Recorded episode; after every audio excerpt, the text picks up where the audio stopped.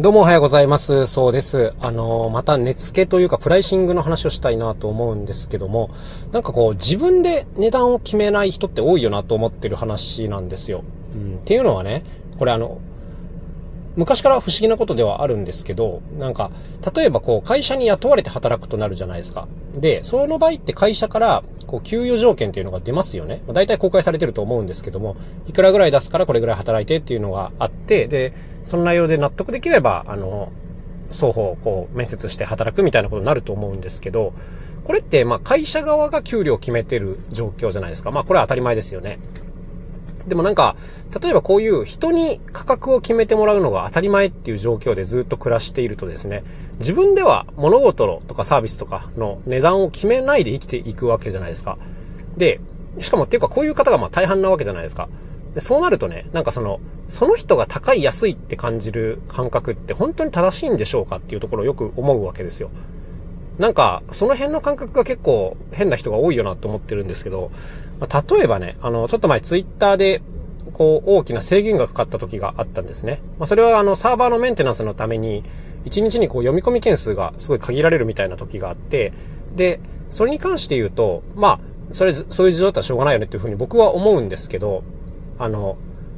なんていうんですかね、ツイッターって今有料課金して使う人もいるでしょ僕もそうなんですけど、そういう人はそういうメンテナンス中まで普通に見れてるんですよ。はい。あの、僕はだから普通に見れてたんで、なんでみんながそんなギャーギャー言ってるのかちょっとよくわからなかったんですけども、でもその時思ったのは、なんか、無料で使ってるサービスでそこまで文句言えるってすごいなと思ったんですよ。だって、ツイッターって基本あの、無料で使えるでしょで、しかも、あの、多くの人と交流できて、あの、メリットが大きいサービスだなというふうに思うんですけど、なんか、その、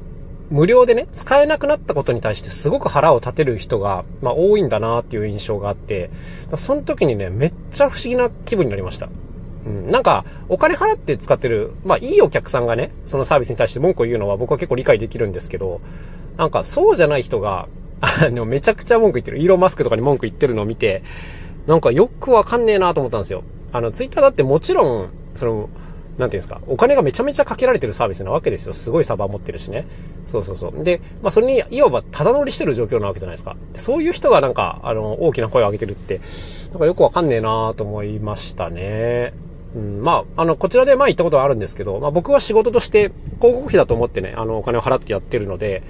あの、ちなみにすごく安いと思って払ってます。月1000円なんですけども、あの、月1000円でこれだけのリターンがもらえるんだったら全然ツイッターの有料課金は安いと思って払ってるんですけども、まあまあ、あの、そうは思わない人がたくさんいるということですね。まあ見るだけならね、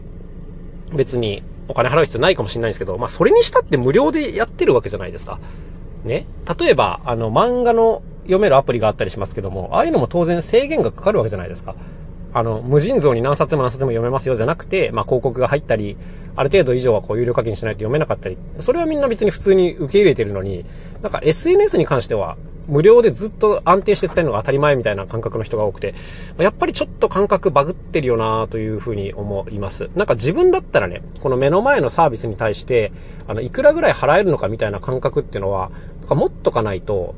なんか、やっぱりちょっと変だよねというふうには思いますね。なんか物の値段を見てね、高い安いって思うのはそれは当然だと思います。僕もあの当然思うことはあるんですけども、なんて言うんですかね、世の中にはこの自分の基準以外の物差しっていうのはたくさんあるわけじゃないですか。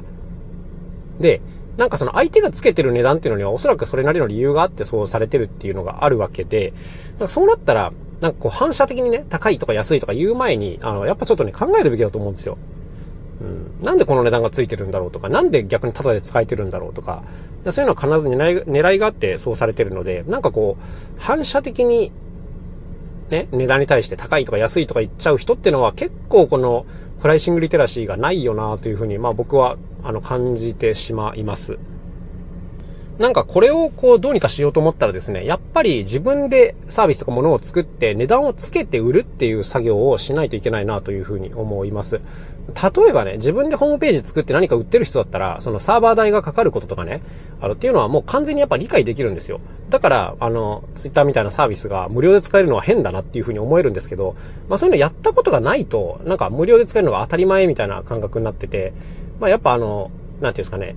やったことない人の感覚だよなって個人的には見えちゃうんですよ。供給側を全然やったことがないとかね、あの、値付けをやったことがない人のまあ、言い分に見えてしまうので、まあ、個人的にはやっぱりね、誰かにこう値段をつけてもらう世界で生きていくんじゃなくて、まあ、自分で値段をつけて、えー、プライシング能力を磨いていくっていう作業をしないといけないよなと思います。まあそうしないと、例えばこういろんなものを買うときにね、あの値段しか選択基準がなかったりするわけですよ。例えば5種類のあの似たような商品が並んでて、あの、中身を検討するんじゃなくて値段が一番安いものを買うみたいな。で、これは別に悪いことじゃないかもしれないですけど、あまりにちょっとこう貧しい、なんていうんですかね、選択基準だなというふうに、まあ個人的には思いますので、まあ、値段はもちろん選択権の一つ、選択肢の一つではあるんだけれど、まあ、当然ね、そうなってる理由っていうのも考えなきゃいけないよねという、まあそんな感じでございました。すいませんね、ややこしい話をして。というわけで今日も一日頑張っていきましょう。また明日お会いしましょう。さようなら、そうでした。